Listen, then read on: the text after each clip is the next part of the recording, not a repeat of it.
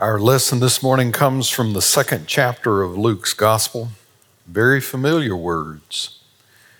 Hear the first five verses.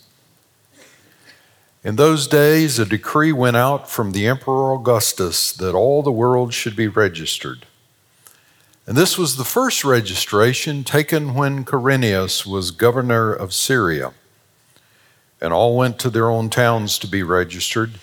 Joseph also went from the town of Nazareth in Galilee to Judea to the city of David called Bethlehem, because he was descended from the house and family of David. He went to be registered with Mary, to whom he was engaged, and who is expecting a child. Friends, this is the word of God for the people of God. Thanks be to God. Amen. You, yeah, you, you, you, you, you, by your birth, changed your parents' life. Yeah, you did. Absolutely. And if you're like most Southern families, when you gather for Christmas and Thanksgiving, they will tell you how you changed their family. Parents are never the same once the kid's born because you're a parent then for the whole deal. You can't get out of this parenthood thing once the child comes. You wait for the benefit of being the grandparent. That's where parenthood shakes out. Those are, those are the blessings. It's like, ah, you know why we like being grandparents, don't you? It's because we like to watch our kids struggle with what we struggle with trying to raise them. A baby changes things. Really. Suddenly, that man and the woman are now a father and a mother.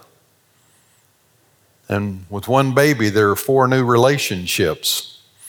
You know, mom and dad now have a new relationship, and there's a relationship the baby has with the mom, and there's a relationship the baby has with the dad, and they're all different and they're all unique. And sometimes it causes chaos. But a baby changes things. That's what brings us annually to this time of year as we reflect on the birth of Jesus, on that baby in a manger. We're, as a church, doing this journey to Advent.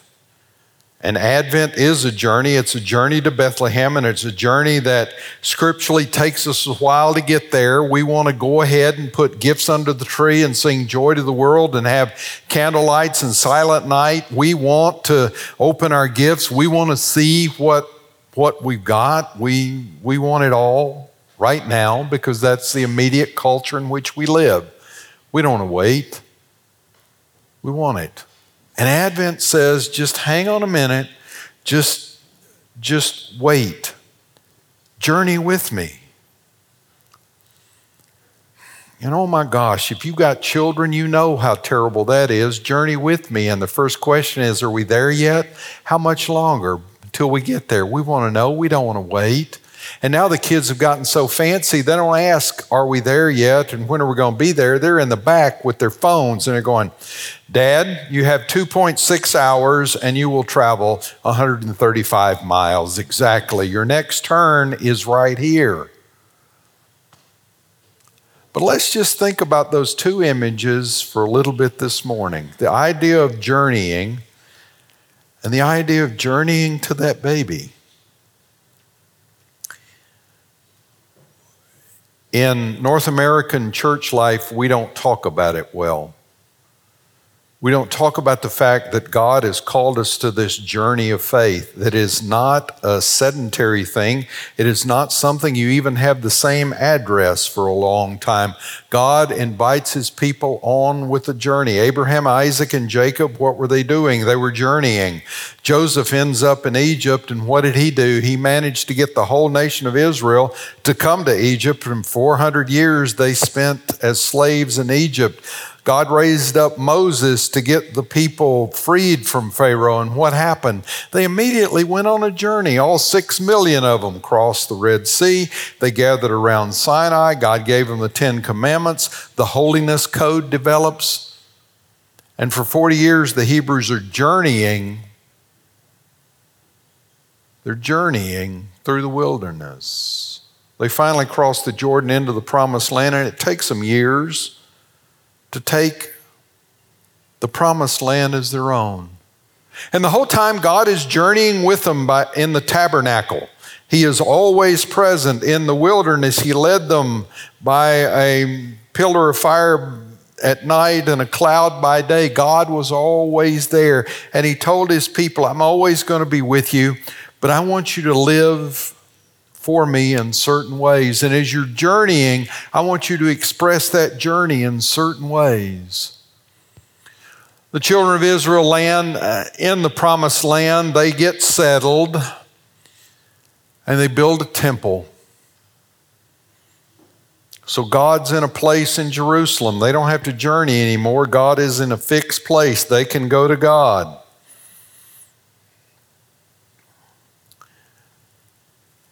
And as their journey stops, so does their faith in Him. He got them to this point. They were happy with where they were. They started ignoring the holiness code. They started ignoring what they were called to do, taking care of widows and orphans. They stopped really living for God. And their culture falls apart, and their nation falls apart. So I want to leave us right there with just the temple. I want the, I'm going to come back to the temple, but I want to say that Jesus told us we're just pilgrims. Fall, we are just pilgrims journeying. This isn't our home. Our home's in heaven with our Father in heaven. And while we're journeying, we live for Him and follow Him and do the things He commanded us to do and live the way that He wants us to live. Jesus said to the disciples before He sent them out, I'm sending you out, sending you out two by two. Take nothing for the journey. Can you imagine? Take nothing for the journey?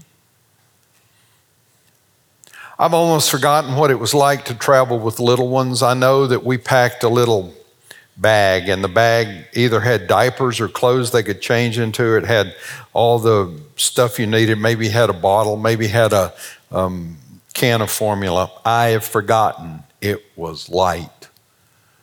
My kids show up now with our grandkids, and they show up with their vehicles pulling a trailer for all the junk they're bringing for the kids. I mean, the kids have diaper bags, the kids have playpens, the kids have things to sleep in, the kids have all this stuff that you've got to have now. Plus, the kids have all their technology.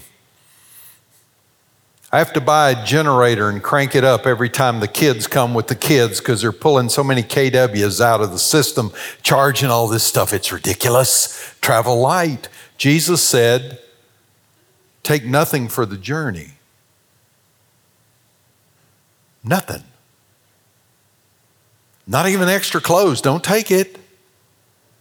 When you go to a house, if they receive you and welcome you, stay in that house, be satisfied with that house. Their accommodations, their food, be satisfied. If they don't receive you, if the town doesn't receive you, shake the dust off, get on, go to someplace else because you're on a journey. And the journey in the New Testament, Jesus has them up on the mountain and he is transfigured before them. Peter, James, and John see his clothes just glow white.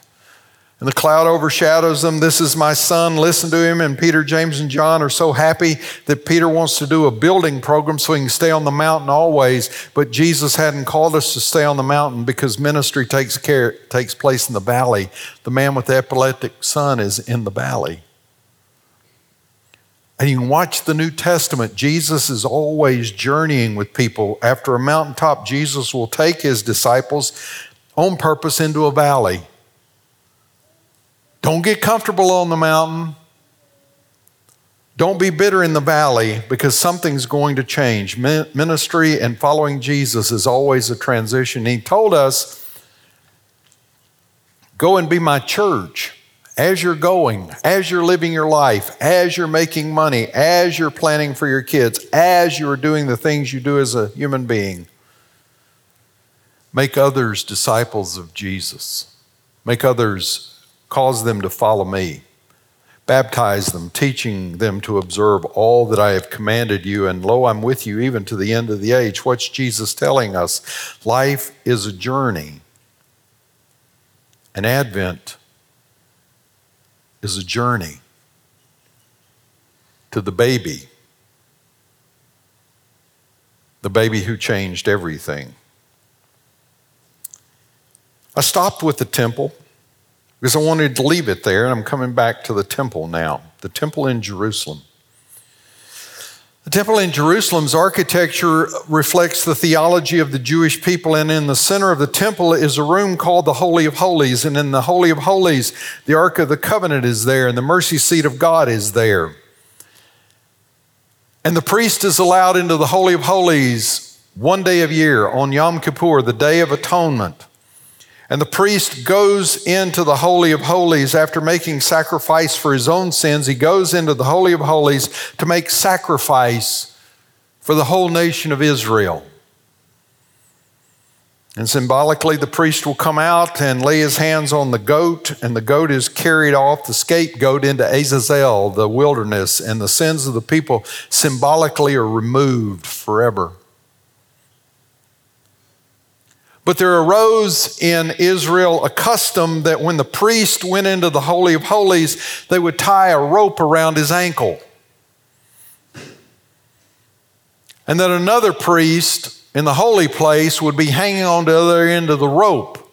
Because if the priest going into the Holy of Holies had not made adequate sacrifice for his own sins, and God did not receive his sacrifice as acceptable, God's Shekinah glory would enter the room and the man would be overwhelmed and he would fall out dead. That'll tend to keep people from volunteering to be a priest. It was an awesome and fearful thing to consider approaching the Holy of Holies. It was an awesome and fearful thing to stand before a holy God. It was not something that was taken lightly. It was something that you could die doing. The Shekinah glory of God. But that's not the image that most of us have of God, especially not in the Christmas tradition, and there's a good reason for it. We don't think of God in that way because that baby in Bethlehem changed it all. Think of Mary. It could have been a midwife helping her, it could have been Joseph himself. But someone took that naked baby boy, wiped the fluid from his body, and while the umbilical cord was still attached, laid him on Mary's chest. And Mary, weeping with tears of joy and or tears of exhaustion looked into the eyes of her baby for the first time she was overcome with the wonder that here not only was the son she had long expected but god in the flesh there was no shekinah at the manger. There was no terror. There was no fire of judgment. There was no instant death for this awestruck teenager who not only looked upon God, but gazed deeply into God's eyes. In the manger stall of Bethlehem, Mary was permitted to do something no high priest in all of Israel had ever done. She held the Most High God in her arms and she tenderly kissed God on the forehead. Babies change things. So, those of us who believe in God and in Jesus, and have journeyed over several years to this stable in Bethlehem can never really be sure of God again. We can never be sure how God will appear to us or to what lengths he will go, or to what ludicrous depths of self humiliation he will descend in his wild pursuit of human beings. Holiness and the awful power and majesty of God were right there in the manger. In a baby, wrapped in swaddling clothes and a baby whose mother and earthly father were peasants. In a place that was so lowly and so earthbound. But holiness was right there in the manger. And that means you and I can never be safe again we never know. We never know where God will come to us. We can't find a place to hide from Him. We can't stop His power from breaking into our lives and from recreating our human hearts. And it is when God seems most helpless, a newborn baby, that He is most powerful. It is where we least expect Him to be that He comes mightily. There's another side to this.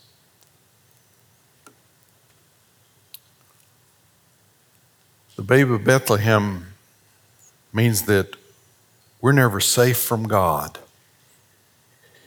He can come to us at any time in any way, but it also means God is not safe from us. It means that you and I can always turn him down, can always turn our backs on him. It means that when God comes to us in hungry people, we don't have to feed them. When He comes to us in lonely people, we don't have to comfort them. When He comes to us in all the desperate human needs of people everywhere, we're always free to turn our backs on them and Him and do as we please. This journey to Bethlehem is a radical trip if you ponder it. It's a trip that will change your soul and your life and your being for eternity.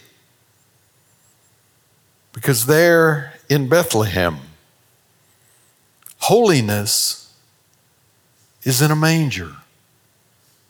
The Shekinah glory of God is hidden by days or week old hay. And the awesome God who created it all is wrapped in swaddling clothes. Isaiah said, For a child has been born for us, a son is given to us, authority rests on his shoulders, and he is named Wonderful Counselor, Mighty God, Everlasting Father, Prince of Peace. But it all comes in the simplicity of a manger.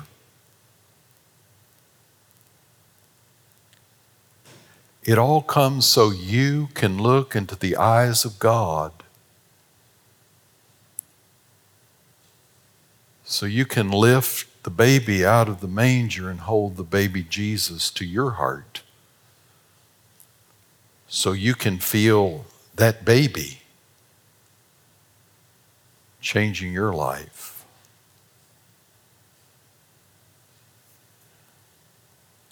If we journey as the Bible has laid out the journey, it changes us for eternity. The babe of Bethlehem, a baby, a simple thing. The baby grows, becomes a man, and preaches and teaches. And he says one night, This is my body which is broken for you.